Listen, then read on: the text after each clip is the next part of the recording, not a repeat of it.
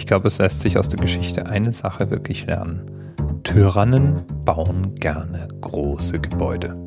Und während es heutzutage Gebäude für sich selber oder für ihren Staat sind, waren das früher in der Regel große Tempelanlagen oder Grabmäler.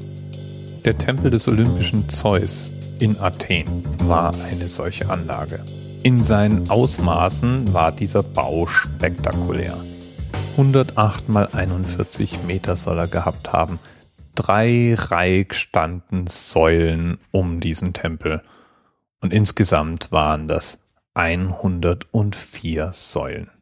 Die Trümmer dieses Tempels stehen 500 Meter östlich der Akropolis und sind nur noch ein kleiner Bruchteil von dem, was dort mal als Anlage stand. Die Bauzeit des Tempels ist ungewöhnlich.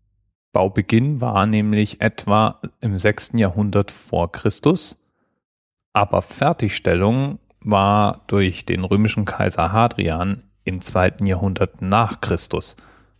Was bedeutet, ungefähr 800 Jahre lang wurde an diesem Tempel rumgebastelt.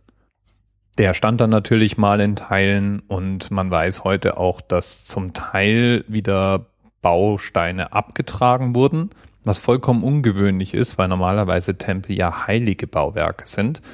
Im Falle dieses Tempels scheint es dann so gewesen zu sein, dass die Bevölkerung es mehr als ein Zeichen der Tyrannei des auftraggebenden Herrschers gesehen hat und als dieses dann vorbei war, die Steine auch wieder für irgendwas anderes verwendet hat. Es ging also eine Weile lang hin und her. Und da standen mal kleinere Tempel, etwas größere Anlagen, aber wie gesagt, im zweiten Jahrhundert nach Christus wurde der Bau vollendet und muss beeindruckend gewesen sein.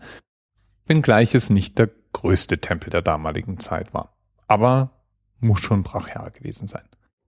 Der stand dann auch in etwa bis ins Mittelalter hinein und wurde vermutlich durch ein Erdbeben zerstört. Weder die genaue Datierung der Zerstörung ist noch möglich, noch gibt es genaue Angaben darüber, was es denn nun letztlich war, was ihn einstürzen ließ. 800 Jahre Bauzeit schlägt im Übrigen auch die Bauzeit eines anderen berühmten Gebäudes, nämlich des Kölner Doms. Der wurde 632 Jahre lang gebaut. Baubeginn war das 13. Jahrhundert und Fertigstellung 1880. Ganze vier Jahre war der Kölner Dom damals sogar das höchste Gebäude der Welt. Kathedralen und Tempel sind Bauwerke, die ganz allgemein sehr, sehr lang brauchen. Die derzeit einzige auf der Welt im Bau befindliche Kathedrale steht übrigens in Barcelona, ist die Sagrada Familia. Deren Bau begann im Jahr 1882 und nach aktueller Planung soll sie 2026 zum 100. Todestag von Gaudi fertiggestellt sein. Die Sagrada Familia verdient, finde ich, irgendwann auch mal einen eigenen Beitrag, ist sie doch eine Quelle von Superlativen und ein durch und durch beeindruckender Bau. Und auch schon über 130 Jahre in Arbeit. Bei der Recherche für die heutige Folge habe ich übrigens auch eine Liste für die längsten Bauzeiten für Gebäude weltweit gefunden. Und die ist im Vergleich geradezu niedlich. Da ist nämlich das New Jersey State House mit 120 Jahren Bauzeit auf Platz 1 und wer damit am längsten im Bau. Gefolgt vom City Hall mit 79 Jahre und der Elbphilharmonie mit 53 Jahren. Alles beeindruckende Bauzeiten, aber gemessen an den 632 vom Kölner Dom, naja, oder 800 Jahre für den Zeus-Tempel, hm? Und die sehen alle beide ziemlich blass aus, wenn man sie mit einem anderen Rekordbauwerk vergleicht, nämlich mit der chinesischen Mauer. Die wurde von 500 vor Christus bis 1700 nach Christus gebaut. Das sind 2200 Jahre.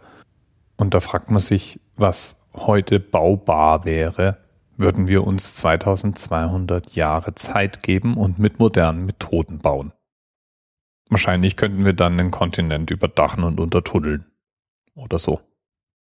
Das wird besonders klar, wenn man sich den gegenteiligen Rekord im Moment ansieht. Es ist nämlich ein Rekord aufgestellt worden von den Chinesen, Die haben ein 57-stöckiges Hochhaus in gerade mal 19 Tagen hingestellt. Wenn man mit derartiger Bautechnik sich 2000 Jahre Zeit gibt, da käme schon was raus. Vielleicht hätten wir dann endlich mal unseren Fahrstuhl zum Mond oder sowas. Bis bald.